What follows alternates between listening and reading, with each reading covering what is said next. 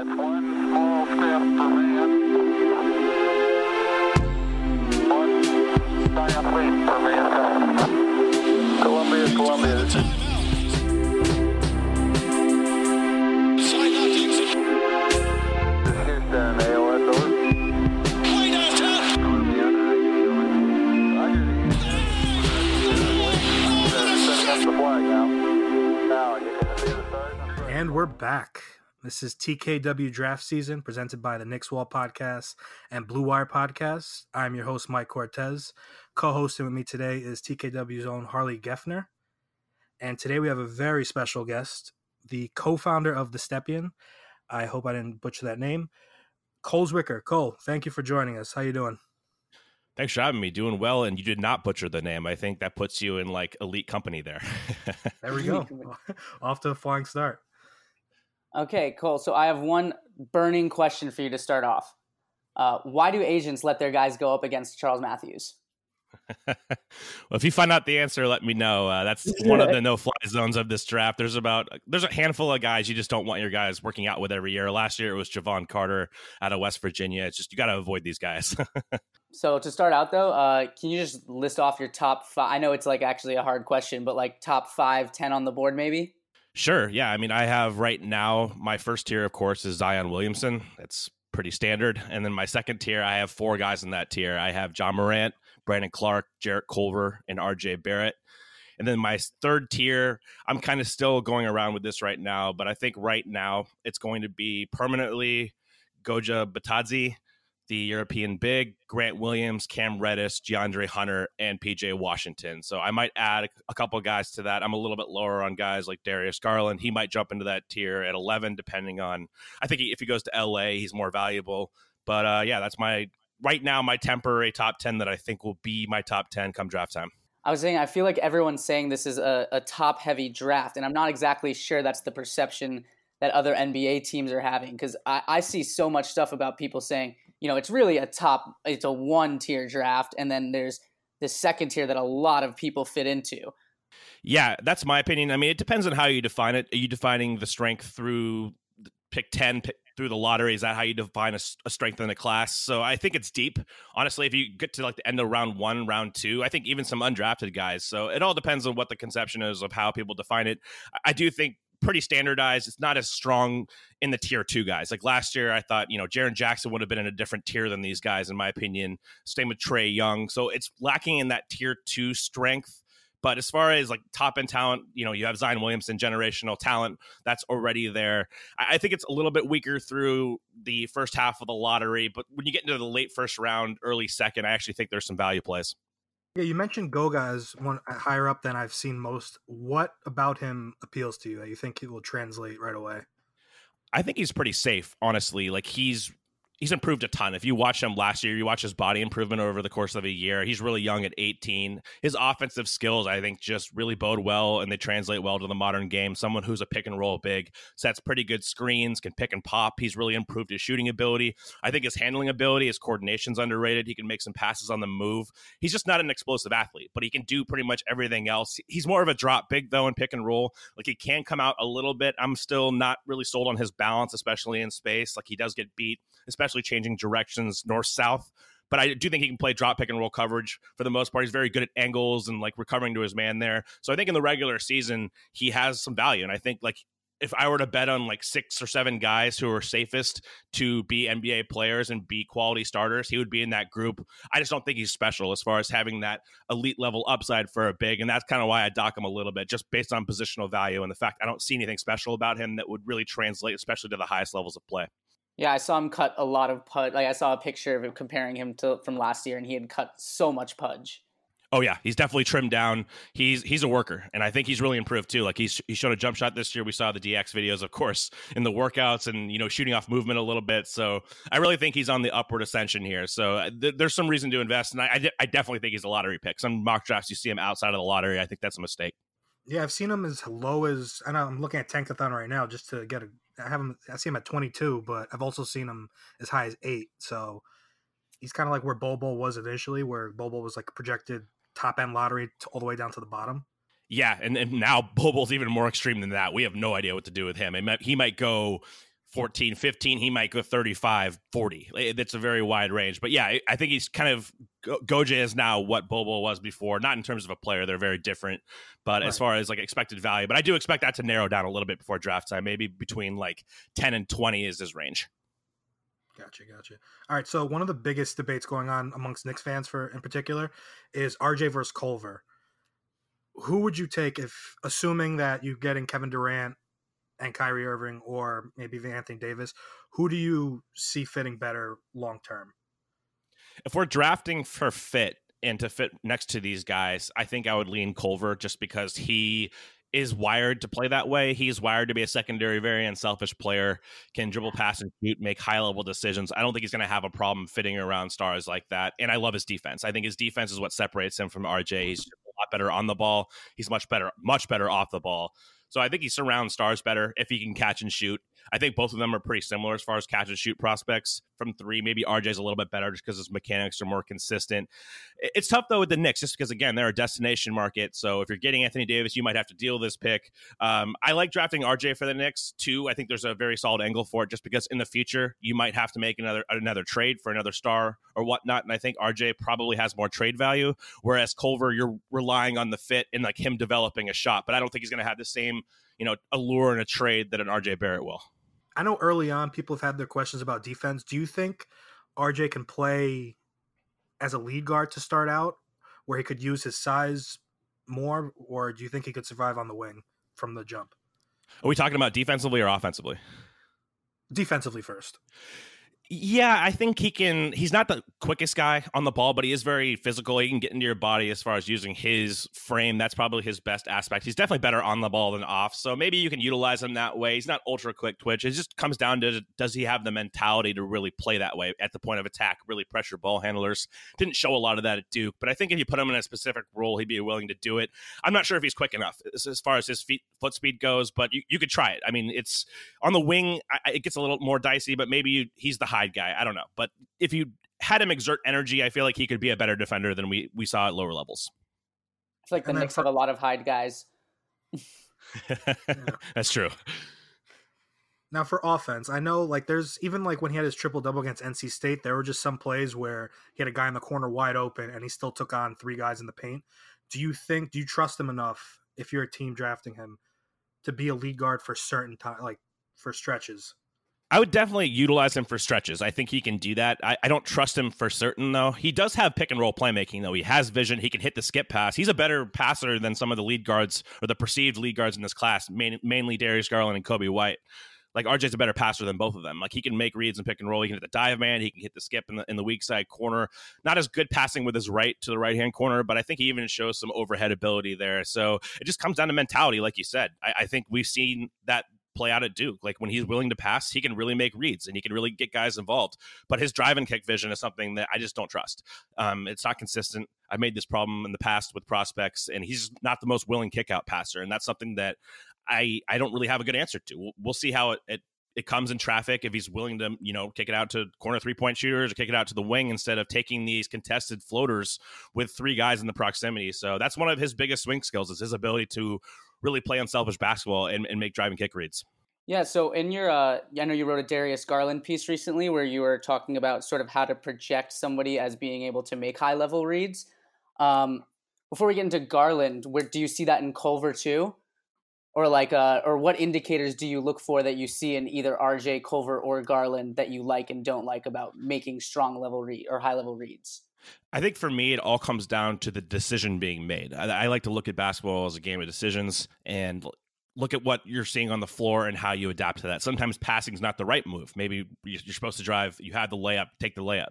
So it's about making the right play. And I think Culver does that better than almost anybody in this draft, frankly. He's he's very good at that. He gets pressed sometimes just because of his role at Texas Tech was very he had to create. He was their only guy. Like they had good players like Moretti, Mooney, but those guys weren't individual self-creators. So I think at times he got pressed, had to take pull-ups, when he got pressed up on, but I do think that he reads the floor extremely well. I like to look at skip pass reads specifically because you can see, you know, the weak side corner. You got to be able to holistically see the floor. So you see a lot of guys who make the drop offs on the move to the big and the dunker spot in a two on one, or you just hit a, immediate over the top to the diving big. I don't think those require a ton of court vision and anticipation. So I, I like to look at anticipatory reads as far as skip passes and then how you improv on the move. Can you make passes on the move to a cutter or whatnot? So I do think that for me, Culver blends those two elements of like passing anticipation and its decision making better, a little bit better than RJ. I think again, RJ is more of a willingness thing. He can see some of the same things as Culver, but not as willing to make the pass. And then Garland and Coby White, those guys are just a little bit farther behind as far as being able to really execute the skip pass read. I think they're mostly centralized around hitting the dive man, and their their vision is a little bit more um, centralized around that. I wonder if that lack of strong reads or making those skip passes would bother you less, or should bother you less because it was a, such a small sample size with Garland. Like, I wonder if he would have made more of those high level reads if he was able to like see more college defenses in Vanderbilt and get all the way through the season it's definitely a fair point. Um, it's just something that tracks historically. I saw him at the Hoop Summit, and there was the same issues as far as in pick and roll. He wouldn't hit those skip pass, pass reads either. That was a problem with him even in high school. Like he, he's never been a high level passer, but I do agree with you that if, with a bigger sample, with more exposure and, and more time to acclimate, he might have gotten better at that. We saw it in transition. Like he had this one really nice hook pass in transition across the court. We, we just haven't seen it in the half court ever. So mm-hmm. maybe it happens. Maybe he develops. He's really smart, great intangibles. That's going to be something that teams have to really unearth is just how intelligent he is at making reads and maybe simulate some some possessions and say what's the right read in this play and, and, stuff like that. Teams are pretty good about that in the pre-draft process, but I, I, just have to go on what we've seen so far, and we haven't really seen that from him.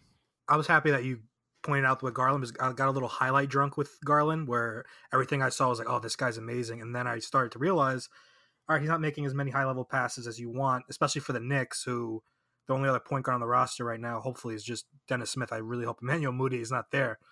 So I do think Garland be better with Lonzo, someone like Lonzo. What about Coby White? I've seen his name a little higher. I'm not really high on him at all. So is do you know why, or do you have anything to say that he's a top ten pick? I mean, I don't personally believe that, but I understand the allure because it, when it comes to the draft, ball handlers get pushed up almost every year because you want self creation. Teams want guys who can make a play. They want guys who can ideally dribble, pass, and shoot, initiate your offense. I think Coby improved his year at UNC. He got more familiar with running the offense. A lot in transition, though. He's excellent in transition as far as pushing the ball. He's very comfortable there as far as making decisions in, in that setting. I'm more concerned about, again, kind of the Garland issue, half court ability. He's he, Coby can split pick and rolls. His handle's a little bit high because he has kind of a longer torso, shorter arms. It looks kind of awkward, but I actually think that he's okay splitting because he can really get low with the ball. I'm more concerned with can he really anticipate defensive coverages? He hasn't been a point guard in the past, and that's kind of the trend with these two guys is they they grew up more as off guards, scoring types, so they can shoot off the dribble pretty well and they have probably that gravity going moving forward, especially Garland. But with White, his shot's a little bit more versatile in the mid range, so I think he's more a little bit more of a three level scorer just because he can get a shot off. But as far as the passing goes, it's just rudimentary right now, and I think teams are drafting him as a lead guard in the top ten. He's probably going to go top seven, frankly, and it, just doesn't align with what we've seen so far. You're you're basically betting on him continuing to improve at a rate that is higher than most point guards because like a guy like Trae Young of course comes into the league and he's already like I mean he's not really a fair comparison because he's one of the best pure point guards in the last you know decade but you have to bet on Coby White making those strides as far as how to read a defense and it, right now it's just not there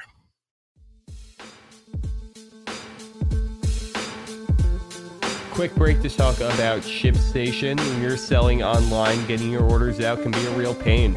That's why you need ShipStation.com. It's the fastest, easiest, and most affordable way to manage and ship your orders. No matter where you're selling, Amazon, Etsy, or your own website, ShipStation brings all your orders into one simple interface. ShipStation helps you get orders out quickly, save money on shipping costs, and keep your customers happy.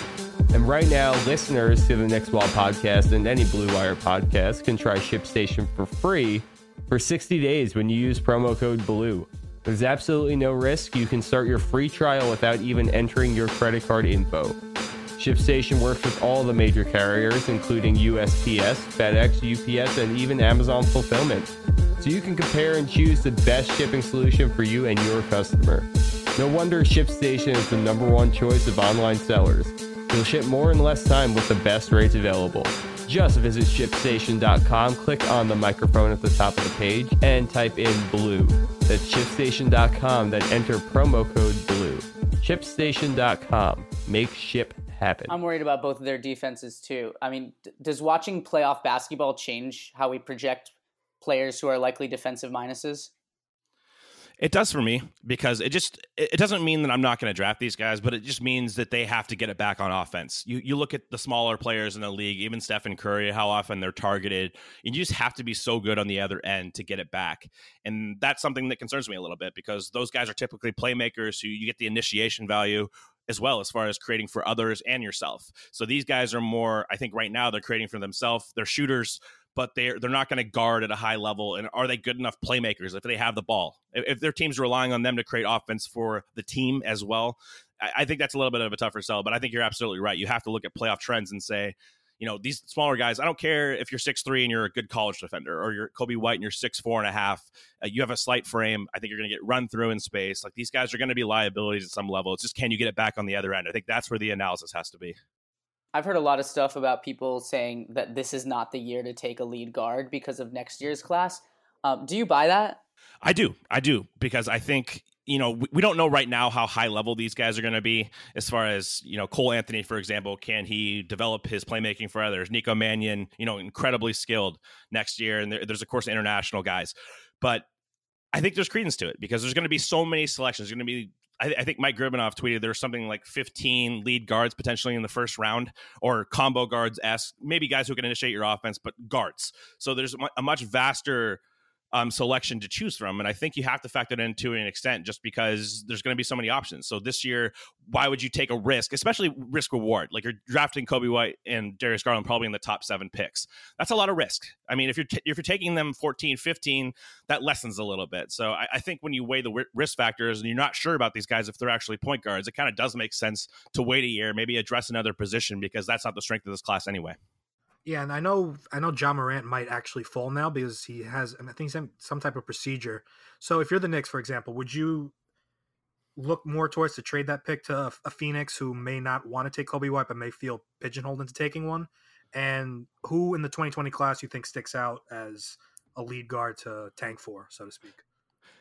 Yeah, so I think still Ja's going to go too. I don't think people are going to view this injury as like damning. For example, um, it's more going to be just uh, maybe a an issue that gets Memphis to bring RJ Barrett into the building. But I, I do think he's still going to go too. But I've said throughout this this whole interval of the draft that I would look to trade down if I'm not number one. I think that's the move mm-hmm. because we have guys in upcoming classes. I'm not even sure about 2020 as far as the top end talent yet. I think that's going to over time we'll, we'll kind of see where that goes. 2021 is, is looks incredible at the top. You know, with Cade Cunningham, he looks like oh, you know a wing initiator, one of like the move pieces really. And I, I'm not saying I'm saying I'm not sure if I'm saying this right, but Usman Garuba, as far as international player, looks like he's gotten compared to Draymond Green.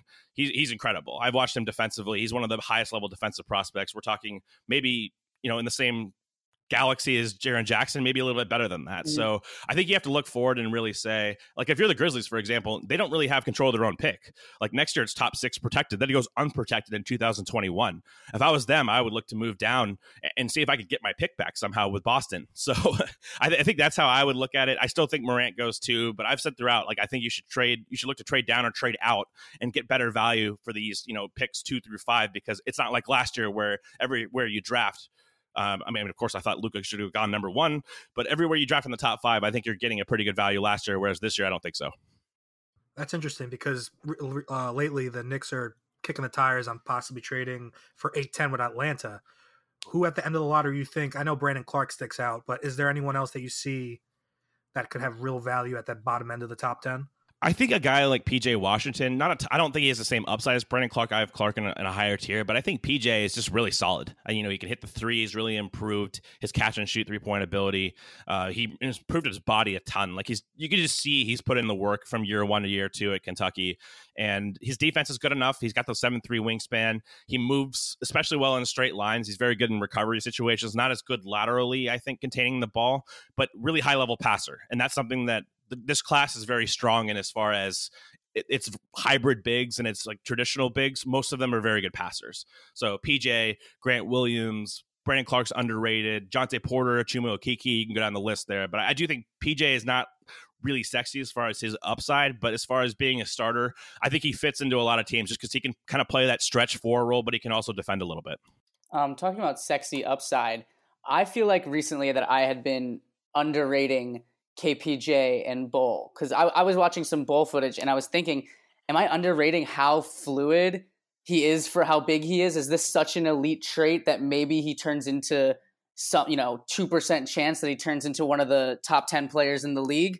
And with KPJ, just watching his workout videos, I know it's obviously open, you know, open gym season, um, but he really has the look of a star. I mean, to me, his it's weird because I feel like his outcome is either you know James James Young or like a star in this league. So I'm, I was one. I was feeling like I've been underrating this like super high upside from guys like that around the eight ten pick.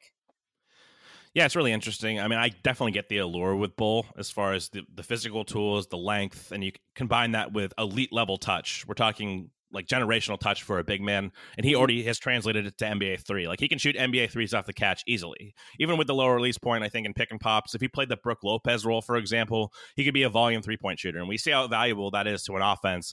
I just can't get there with his defense. I, I, can't get there with the effort level. I think that his build, as far as high center of gravity, he weighs like 208 pounds at seven three. It's just those guys aren't really made to play basketball for a long period of time. It's physically, it's just really hard to hold up. I think Knicks fans know how that is with Chris Kristaps, and we're talking about a more extreme case here. So that's where my drawbacks are. But I get the upside as far as conceptually. He's got a handle too. He can hit you with like an in and out dribble and then pull up off the dribble. There's a lot of flash to his game. I'm a little more concerned if there's a lot of substance to his game, especially defensively. I don't think he can play in space. I think he's going to get ducked in on. Can he guard like a Steven Adams? I, I think that he would just get destroyed in that situation. Mm-hmm. Kevin Porter, I, I, definitely get the the allure there too. Probably the best one on one shot maker shot creator in this class as far as shake goes. Incredible agility, his handle. He's got so many NBA dribble moves already. I watched him at the Hoop Summit two years ago, and he was the best player on the floor. You know, on a roster that had all of the 2008 guys or 2018 guys, so like Jaren Jackson, those guys, and he was the best player on, on the floor in that scrimmage, just because you could see the one-on-one creation. But I'm more concerned with how Kevin Porter fits into a five on five game. And we just haven't seen a lot of high leverage situations from him as far as pick and roll. Can he read a defense? Uh, he all he did last year really was take step backs off the dribble. He had open driving lanes and he would just take these one two dribble step back threes. And what do you really do with that? You know, he doesn't maximize his athleticism. It's not that functional on offense. Defensively, he's actually better on defense right now than he is on offense, in my opinion, which is kind of weird to say. But his athleticism in space is pretty obvious as far as containing the ball good playmaker off the ball. I just don't know what his mentality is going to be. Like to me, he looks more like a six man scorer on a good team, just because I think he can get buckets eventually. We don't even know really if he can shoot that well. His his shot is very awkward. He's got a really low release point and weird arm, arm angle as far as how he brings up the ball with a shot line. So there's a lot of questions that has to be addressed. But if you watch the highlights of him and you watch like a two minute stint, you're going to see a lot of the intrigue. I mean, you're pretty mm. much getting that upside, and I think that can be mischaracterized sometimes. Yeah. Um, so now moving on to one of my favorite prospects in the draft, uh, Brandon Clarke. Um, I just wrote a big piece on him. Um, but why do you think he's so low on so many people's draft boards? And like, do you think his stock will continue to rise with these draft workouts with teams? And will he become maybe not a safe bet to be available at eight as he continues to impress, which I assume he will continue to do?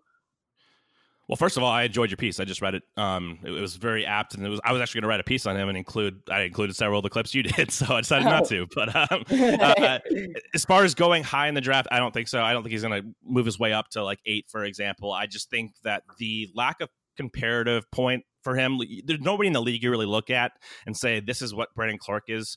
He has basically Klay Thompson's measurables from like a physical standpoint as far as reach with the eight six standing reach. You know, six eight and a half wingspan at six eight like that's going to turn some teams off because like what position does he play? And that's how teams are going to think about it because he weighs 207 pounds like or 209 pounds whatever it is. And we thought he was more 225 with a 610 wingspan. So i think that's really going to impact his stock a little bit with teams. Maybe not it's not going to be like the ultimate you know, slight to him. He's not going to go in the 20s because of it, I don't think. But I, I do think it's going to knock him down teams' boards because what's the point of comparison for him? Can he shoot the ball? This is a guy who yeah. had like a grenade launcher shot his freshman year at San Jose State in his sophomore year. Like he, he shot the ball completely from his side like a slingshot. It was the worst shooting mechanics I've literally ever seen on a basketball player. it so pretty funny.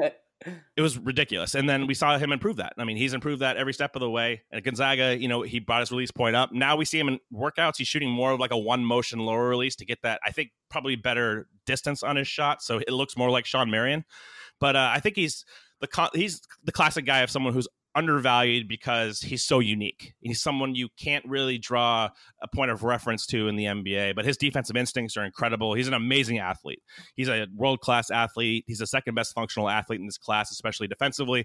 But we see defense all the time. It gets it gets slighted in the draft. I mean, teams at the top of the draft they're looking for creators, looking for offense. So I don't think a team wants to settle for like a 22 year old defensive prospect who might shoot, even though there's a lot more to his game. Like I think he's got elite level touch. He's he's actually very coordinated attacking the rim. He can dribble a little bit. He's a good passer. He's just a really smart player. So again, I have him top five, but I would say he starts getting on the board as far as actually threatening to go off the board, probably at pick 10 of the Hawks as most optimistic outcome. And then I think he goes somewhere in the either there or the late teens. So I don't think he falls that far, but I don't think he's going to go necessarily where he should as far as value wise. Mm-hmm. Yeah, which is a shame. As a basketball fan, I really hope he goes to the Hawks because I think him and Trae would be great. Um, somebody else that's projected to the Hawks or just gets like a polar opposite of Clarke, where they're just enamored with his potential, is Cam Reddish. On defense, I see it, but on offense, I don't really. Like he had the shot attempts, he just didn't do much with it. Is there something I'm missing there?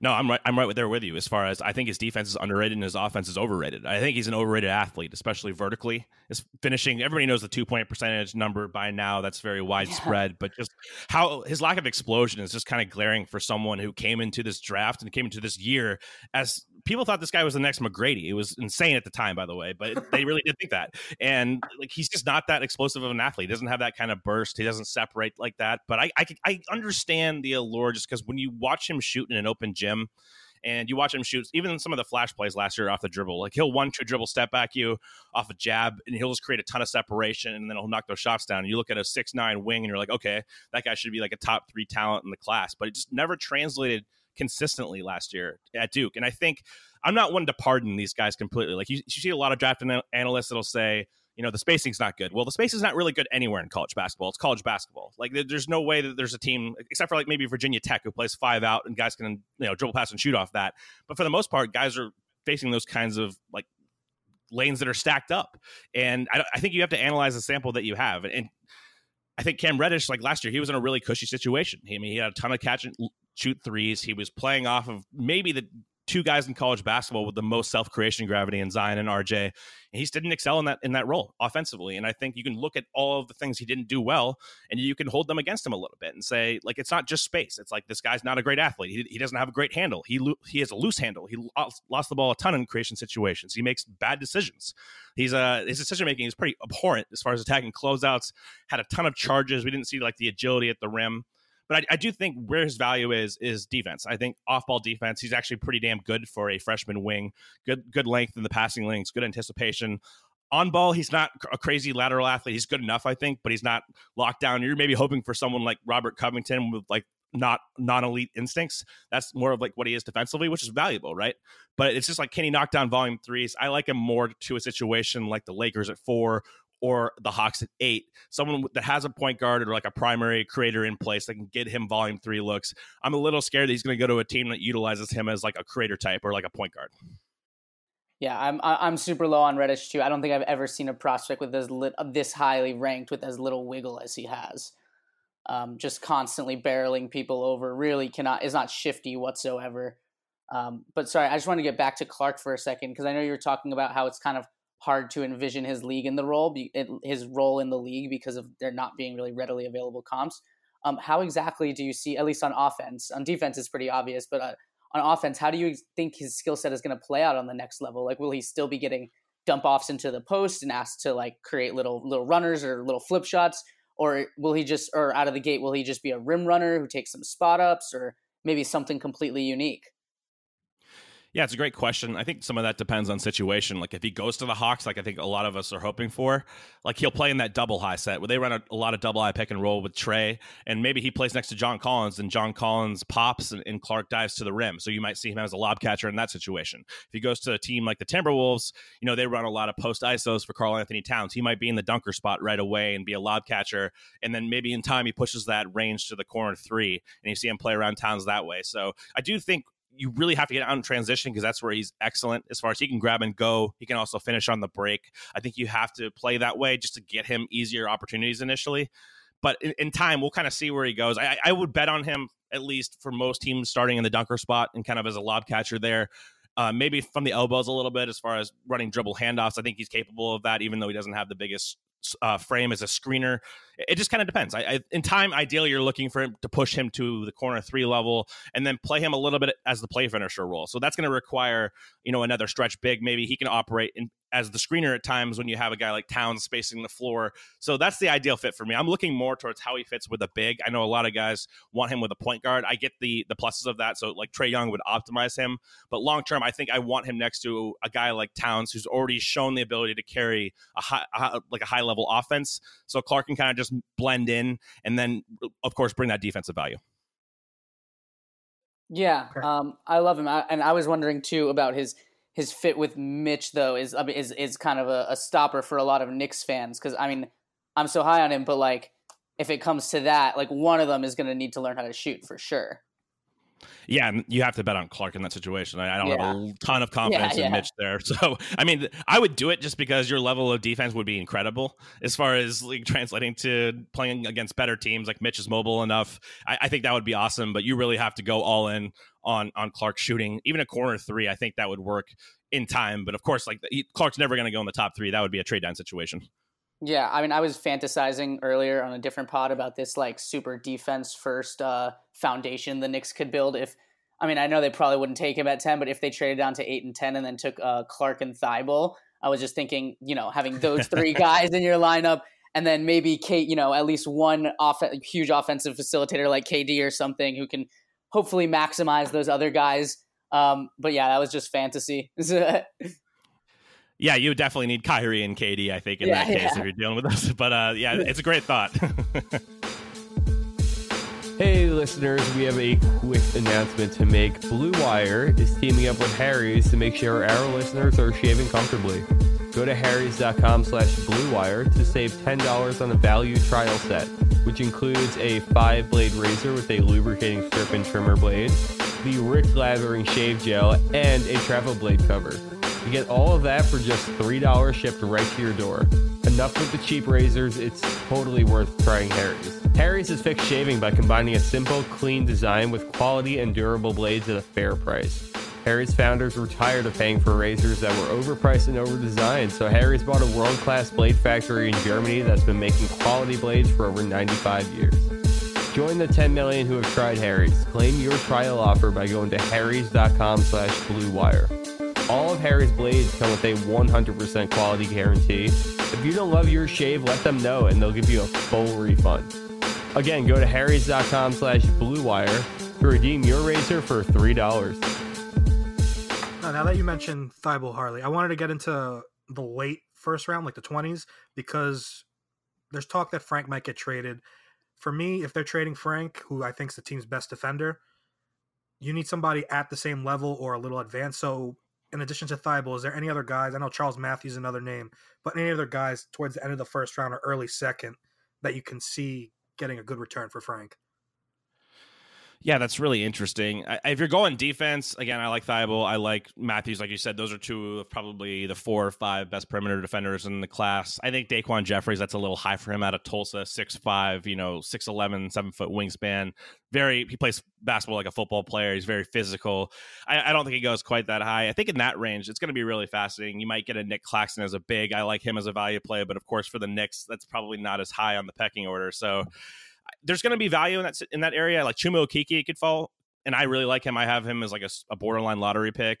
Um, of course, he's injured right now out of Auburn, but he's more of like a combo forward type. But I think they could the Knicks could use somebody like that, even though they already have Kevin Knox. I, I would say his level of team defense, Okeke, is elite in this class. It's probably top three or four. Like he's very, very great off the ball as far as utilizing his length. Is like a six eight guy, makes great rotations. So I would look at him in that range. And I have no idea what Ntilikina is going to return. That's really a fascinating question. We've kind of heard maybe late first. I, I, don't know, early second, maybe a future first round pick. But uh, there's definitely some intriguing players in this draft around that range. Yeah, I saw. I mean, the Spurs have the 29th pick, and and Frank seems like such a Spurs guy to me. I mean, they also have what, yeah. the the 49th too, so I, it's possible that they say you know they'll offer up the 49th or nothing. But I was thinking, I was hoping we might be able to get into that 29 range, into into that range if um, if they were interested in trading him, which it seems like they are. Um, but I, I want to talk on Claxton real quick. Um, I saw, I mean, he's great at defending in space, but is he too weak? I mean, to have any immediate return, like especially if you're looking for players to fit around superstar. I mean, I feel like we kind of have to discuss everything on two timelines here. Like the the Knicks get, you know, KD and Kyrie or AD or whatever it is, and then you know, or whether these are good foundational pieces to build upon. Um, but Claxton doesn't strike me as a guy who can really give us any immediate return if we are looking to get guys who are complementary pieces to uh, maybe a contender. Yeah, I think that's exactly right. He's more of a developmental guy for me. He's just one of the few guys in that range that I see as actually I'm willing to invest in him long term because I think the upside is there as far as especially in the playoffs. But he's not helping you right away. He's got to get physically stronger. He's got to work on his shot. There's a lot of elements to his game, and I think he's always going to be on the weaker end. I don't think he's going to develop into this you know crazy big frame as far as strength goes and like functional strength but he, he's worth i think he's worth a multi-year investment but i don't know if the Knicks are the right team for that. I think he's got to go to a team that like again like the spurs would be great for him just a guy who's going to play a lot in the g league and really work his way up. I think that's where he has to go. I, I don't really like him on any timeline where he has to contribute right away. Yeah uh, options at 55 i mean i know that's where a lot of the projects are um, but the Knicks have the 55th pick right now.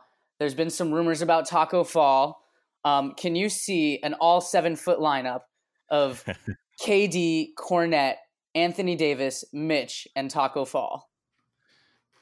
Maybe in like a video game in like 2003 or something, but that's uh yeah, yeah not really. I'm not yeah, I'm not, I'm not really going in on Fall as far as being a draftable player. I, I know some people are, and he's moved into that discussion on that range just because I think when you see him in person, it just takes you aback. Basically, I never have. I didn't go to the combine, but everybody that that was there just said that it was ridiculous. Like he kind of erased Neemias Queta from Utah State, who's got incredible measurables, and he looked small compared to Taco Fall, even even on the screen. So I get I get it in theory as like this kind of Boban clone, but I don't invest in backup bigs who can't play in the playoffs. So that's not really my cup of tea. Yeah, no, was thinking about was Jontay Porter. I, I've seen him as high as 10, but now he's starting to go mostly in the second round. So I know he had a couple ACL tears in the same knee. Do you does that is that a red flag for you, or do you, would you still take a risk at him at say 55 or even sooner if they were able to get another second round pick? Oh, 100% at 55. I have him much higher in my board. I'm probably going to end up with him in the top 20, frankly. I, I, think that he's just that good, especially if you watch his tape back compared to the freshman class this year. He's just way smarter. His decision making is way faster. He's really skilled. He can shoot the above the break three, he can put the ball on the floor. Probably the best passer for a freshman big that I've seen um and, sometime it's incredible the way he can like see the entire floor skip passes on the move you know high low passes. He, he does it all and i think he's a little bit underrated as far as his agility goes. Not not a great athlete laterally and definitely not a good athlete vertically but he's really smart great team defender and he lost a lot of weight. I think that was really promising in the combine. He checked in i think it i want to say he was like 220 or something before he was you know high body fat percentage last year. He didn't look like he really was that invested in the draft. And of course, after incurring that injury, he lost a lot of weight. So I think that was a little bit promising as far as I think he's working out. I think he's trying to get in better shape. And we've seen a lot of guys in the drafts like Draymond Green, Draymond Green, Nikola Jokic. I'm not saying he's on this level, of course, but guys who are out of shape when they got drafted and they got in better shape and that actually returned some value. So I think you have to look at that with Jontay. I think at 55, he's an absolute no brainer. Mm-hmm. Uh, do you think the vegan diet has cursed the family? Because I know that I know the two sisters too had uh, had season had career ending knee problems.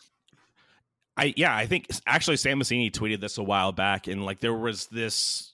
That's actually a thought that like this is kind of hereditary, almost like it's almost in in the family with this kind of injuries and stuff. I I, I don't want to misquote it as far as a specific um, special article. I think there was an actual article written about this, but yeah, it, it's a cause for concern. Like they're going to have to have the Knicks or whoever drafts him or is trying to draft him is going to have to have like strong medical support from their medical staff. It's not something to be taken lightly, especially with you know Michael Porter. We we don't know how soon he's going to come back. He just had some setbacks, so that's I, I think it's definitely an issue. Yeah, he had that drop foot. I don't know. That that sounds terrible. It does. Um, what about Naz Reid? Because I'm watching him at LSU. He reminded me a lot of like Montrezl Harrell in that they have the same sort of like I don't know monstrous qualities about them, if that makes sense. Just like, um, but he also he also is a he shot like what 34 percent from three this year. Um, I know he has mobility questions, but I like him as the type of guy who I think could really maybe even a good like second contract player. I don't know about drafting, but um, someone maybe to target in the you know somewhere in the second round? He's incredibly strong like Harrell as far as like physically he can move guys that are you know even you know plus college defenders we, we've seen that in in other bigs I, I think with him I don't know what the upside is because he's skilled. I don't know how functional the skill level is. Like I loved his handle at lower levels. I like when he can in and out dribble you. He was got incredible coordination with the ball, but his decision making is really poor. He's got vision, but he, he doesn't often make the right read. I, I, there's just a lot of limitations with him, and he's such a limited vertical athlete. So when you talk about him as a rim protector, you talk about him in space. I don't know if he's ever going to get to the level that you want. Like, I, in theory, he's a drop big, but he can't protect the rim. I, I just don't know who he guards on a high level team. So he's going to have to be like kind of a crazy offensive player, I think, to justify it. Um, I would not draft him probably, but I, I can see trying to develop him. I would just make him play in the G League, frankly, and say like this guy is such a high pedigree guy. He came into the year as you know highly skilled and like I'm I want to get him to the point where he's almost desperate a little bit and, he has to fill a role. Like these high mm-hmm. pedigree guys, a lot of the times they're, they're self creators. Like Naz has always been like the most talented player on his team. And that's not going to be the case in the NBA. I think he's kind of got to go through that process where it's like you have to fill a role and you have to try on defense. You have to maximize your effort on both ends and be more of an energy guy.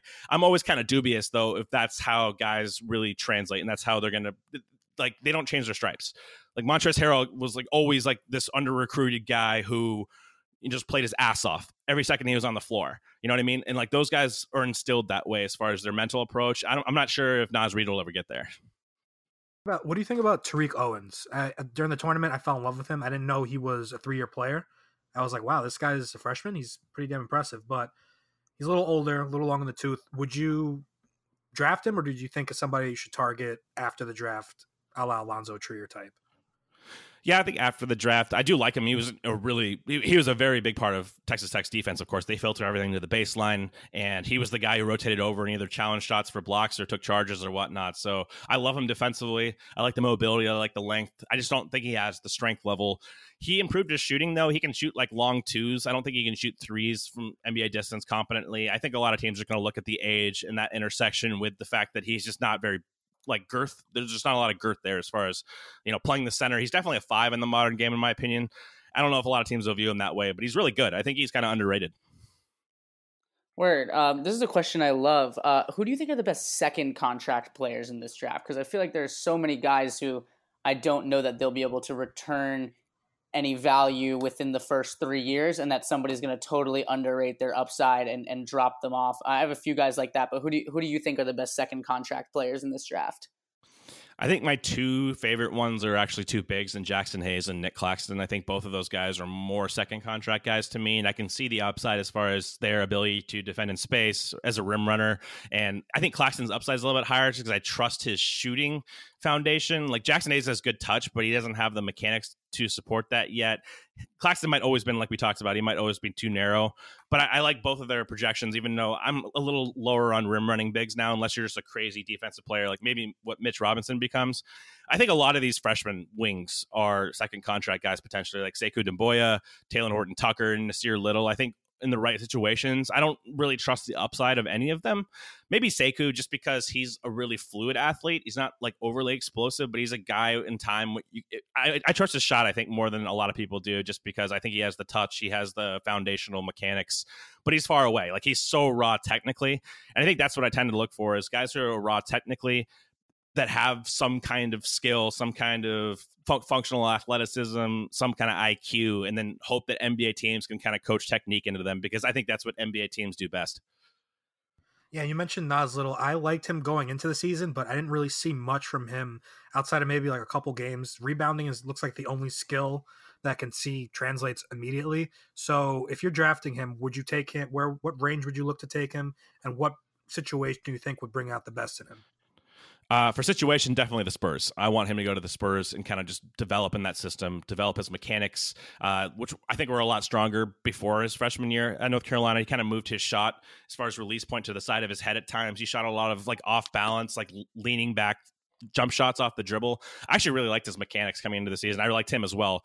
Uh, but I, I, want him in a developmental system that's a multi-year system that can really hone in on his shooting ability, his pull-up ability, because that's how he's going to have that high upside. I think he's not going to have the feel. He's not a high feel player. He's going to have to be a guy who can really switch and then a guy who can knock down shots both off the catch and then have some self-creation ability off the dribble on pull-ups. So I, I have him right now. I have him in the early 20s. I think that's the range I'd feel comfortable drafting him in. We've heard some talk that he might move up to a, a, top 10 pick. I would I think that's way too much risk. I just for me personally, like a draft philosophy point, like I I can't invest that highly in a player, even though I love the kid. He's probably my favorite kid in the class as far as his mentality, like his charisma.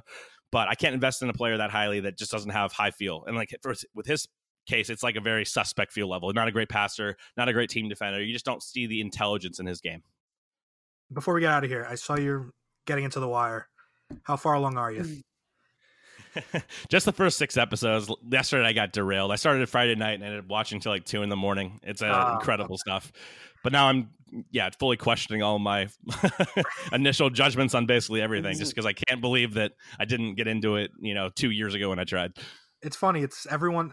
Everyone I put the show onto, they've always said like the first episode. It's like, ah, eh, it's not for me and then they come back to it and they get past. I think it's like episode three when you get hooked, but oh man, season two, you're. I'm just giving you a heads up. Season two, you might not like initially, but on the rewatch, you're gonna love it. That's awesome. That's awesome. Yeah, I I was like, yeah, I'm, I'm a dumb shit for this, and then like I got probably 15 responses last night that's like this is the same thing that happened to me like it was hard to get into but once you get into it i think that's the case with a lot of shows it's just it kind of takes the right mindset at the right time and uh it's incredible the, the acting is just insane Oh, it's it's amazing. Season three's. I mean, if I don't know who who's your favorite character right now, would you say? Or I don't really. Still have an open mind. I'm I'm, I'm not okay. going into the favorite character a lot yet, so we'll see. I'm gonna give it like a couple more episodes. Gotcha, gotcha. Oh well, I'll stay tuned for that. Thank you so much for joining us, Cole, imparting your wisdom on us. It was much appreciated. It was great to have you on. Hey, anytime, guys. This was fun. All right, thanks, man. All right, guys, make sure you follow the Knicks Wall podcast on Twitter. Follow Cole on Twitter, most importantly, at Cole Zwicker.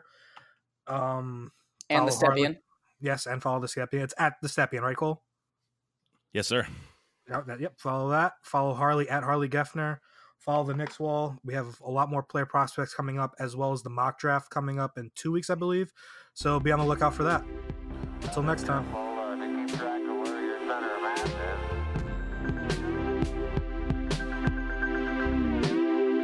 Underneath